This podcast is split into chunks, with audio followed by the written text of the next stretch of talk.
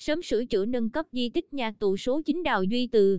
Di tích nhà tù số 9 Đào Duy Từ ở phường Trần Hưng Đạo, thành phố Quy Nhơn, được Bộ Văn hóa Thể thao và Du lịch công nhận xếp hạng di tích lịch sử quốc gia vào năm 1998. Hiện nơi này đang xuống cấp nghiêm trọng.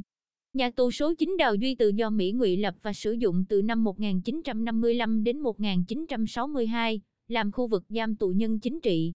Tuy thời gian hoạt động ngắn, nhưng nó mang nhiều đặc điểm khác so với các nơi, như số lượng tù nhân rất đông. Tính đến tháng 4 tháng 1957 số tù nhân nơi đây lên đến 2.000 người. Đặc biệt, xà lim 1 của nhà tù chỉ rộng có 4,87 mét vuông, nhưng địch nhốt thường xuyên hơn 20 người.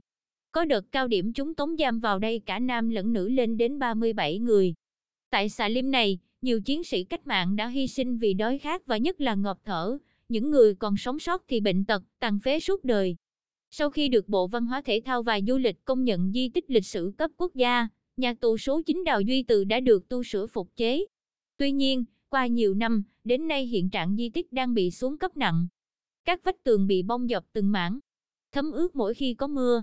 Hệ thống đà gỗ mái ngói bị mục, hư hỏng nghiêm trọng, gây nhiều ảnh hưởng đến công tác lưu trữ bảo vệ các tài liệu hiện vật đang trưng bày trong di tích. Theo ông Phan Thành Lan, Chủ tịch Hội cựu tù chính trị cách mạng tỉnh, di tích nhà tù số 9 Đào Duy Tự là bằng chứng khẳng định tội ác giả mang của kẻ thù, chứng minh hùng hồn tinh thần đấu tranh bất khuất của tập thể tù nhân. Đây còn là nơi để cho các thế hệ hôm nay và mai sau đến tưởng nhớ anh linh các anh hùng liệt sĩ, những người đã xả thân trong nhà tù này vì độc lập dân tộc. Vì vậy, việc sửa chữa nâng cấp nhằm bảo tồn và phát huy các giá trị lịch sử văn hóa của di tích này là việc rất cần thiết.